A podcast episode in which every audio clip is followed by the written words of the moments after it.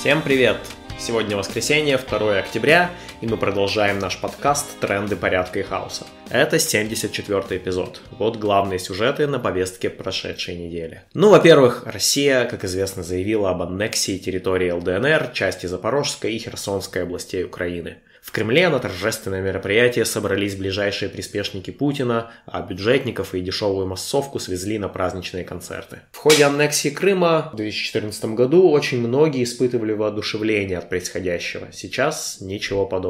Праздник воссоединения? Нет. Скорее, старый извращенец притащил своей пленнице в подвал тортик и отмечает с ней 8 марта. Потому что по факту не меняется ничего. Зато обрублена возможность переговоров и перемирия, а против России введут еще какие-нибудь санкции. Даже если эти территории удержатся в составе РФ, что весьма сомнительно, то на их восстановление уйдут огромные деньги, которые могли бы быть вложены в развитие регионов внутри границ России до 2014 года. Имеет ли право русскоязычное население Востока и Юга Украины на свою идентичность, на свое языковое и культурное самоопределение? Да, конечно, имеет. И в Украине они вполне успешно отстаивали свое право на русский язык, разумеется, до аннексии России Крыма и до появления ЛДНР. Сейчас же юг и восток Украины в результате боевых действий превращаются в бетонную постапокалиптическую пустыню. Мы считаем, что государственные границы – это кровавый атовизм. В Донецке люди имеют право говорить и на русском, и на украинском. В Бишкеке и на киргизском, и на русском. Как и в Москве и на русском, и на киргизском.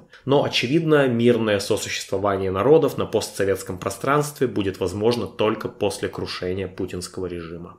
Во-вторых, проходит шок первых дней от объявления мобилизации. И люди начинают сопротивляться. Показательна Владивостокская история, когда военкомы пришли в один из многоквартирных домов и включили пожарную сигнализацию, чтобы выкурить мужчин. Но люди списались в домовом чате о том, что никакого пожара нет, и никто гонцам смерти двери не открыл. В Иркутске прямо во время сборов расстреляли военкома. И вообще военкоматы стали гореть пуще прежнего. В антивоенное движение влились жены и матери призывников, они устраивают протесты. Дагестан, Кабардино-Балкария, Якутия, Тыва на грани беспорядков. Рамзан Ахматович в Чечне вообще отменил могилизацию, понимая настроение среди чеченцев. Сотни тысяч людей убегают из страны, кратно больше съехали с мест прописки. В Рязани человек поджег себя на вокзале в знак протеста против мобилизации. Жест яркий, но, конечно, не самый разумный. Люди ломают себе ноги и даже готовы заразиться ВИЧ, лишь бы не оказаться в шестеренках машины смерти. Но все равно много противников войны с Украиной попадают под мобилизацию. Мужики, и военнообязанные женщины, разумеется. Почитайте, блин, хотя бы Телеграм. Там уже 100-500 инструкций о том, что если не подписывать повестку, то это только административка до 3000 рублей. И максимум уголовка со сроком до 2 лет. А вот если тебя уже могилизовали, то тогда да, за дезертирство или за сдачу в плен полагается до 10 лет тюрьмы. Как по мне, лучше хоть 45 лет отсидеть, чем стать соучастником явного военного преступления с перспективой погибнуть за цели, которые сам не разделяешь. Но люди боятся выйти из зоны легалистской комфортности, жить в полуподполье, ослушаться ментов. Но, мужики, на этот раз они не украли нефть и не сфальсифицировали выборы. Они пришли, чтобы забрать ваши жизни. На дворе не 18 век, когда крестьян забревали в солдаты на 20 лет, и каждая семья тряслась, чтобы забрали не их сыночка, а горе пришло к соседям. Мужики, сопротивляйтесь, убейте в себе государство, как завещал великий Егор Летов. Ржавый бункер, твоя свобода Заколочена дверь крестом. Полную яму врагов народа Я укрою сухим листом Запрятанный за углом Забитый помойным ведром. Добровольно зарытый в подвал Заранее обреченный на полнейший провал. О, Убей в себе государство! Убей в себе государство убей себе государство! Хотите помогать анархистскому антивоенному сопротивлению? Напоминаем о нашей странице агитации. Смотрите ссылку в описании видео. Вскоре мы добавим туда материалы, стикеры, листовки непосредственно по мобилизации. Скачивайте и распространяйте. Дружественный нам проект «Антиджоб» продвигает тему антивоенной итальянской забастовки. Проект «Зона солидарности» помогает тем, кто бежит от войны или попал за решетку, сопротивляясь ей. Тоже смотрите ссылки в описании видео.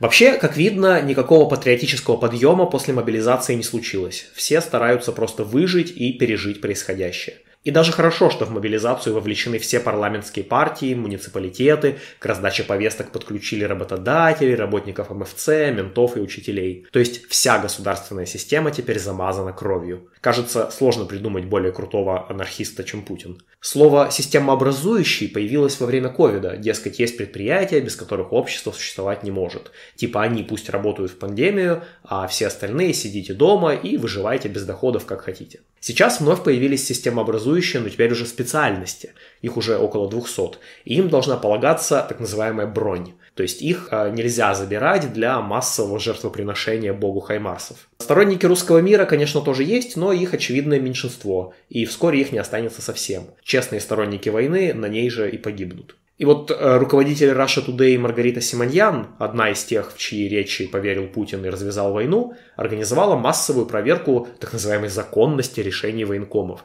Типа, кого забрали на войну правильно, а кого нет. Она очень гордится, что отмазала от армии учителя года из Пензы. Да сука ты штопаная. Одного учителя спасла, от твоей же пропаганды многие сотни других школьных учителей погибнут в бессмысленной войне. Эти сотни учителей, они в школах не нужны, а у какого-нибудь грузчика из пятерочки у него что, нет мамы, папы, жены, дочки и тети-инвалида? А даже если и нет, то почему его жизнью можно рисковать, а жизнями пропагандонов с Russia Today, у которых типа бронь, почему-то их жизнями рисковать нельзя? Симоньяниха, если ты правда веришь во всю чушь о русском мире, которую ты несешь, тогда почему твой муженек Тигран еще не в окопах под Херсоном? Или ему сподручнее грузить видосы на Рутюб, которые разжигают войну и ненависть? Ну и, наконец, про полицейских. Когда в 2012 году в Казани стала известна история о том, как задержанного пытали менты, засовывая в задний проход бутылку из-под шампанского, был огромный резонанс, уголовное дело и какие-то пусть неудачные, но попытки реформировать МВД.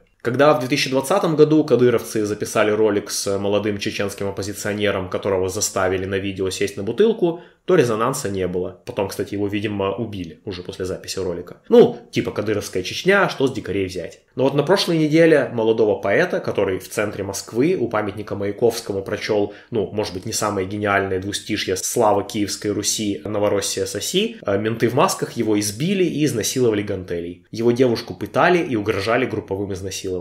Мне нужно говорить, на кого в результате завели уголовное дело, или сами догадаетесь? Да, теперь такое возможно в центре Москвы. Но ментам есть о чем задуматься. Господа полицейские, посмотрите вокруг.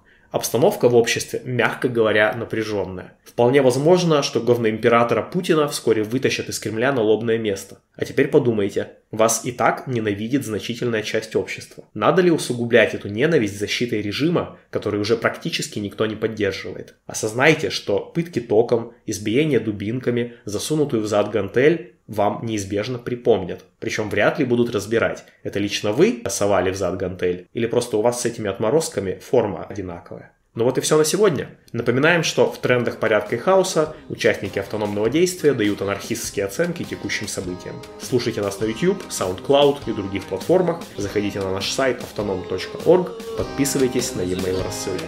Пока!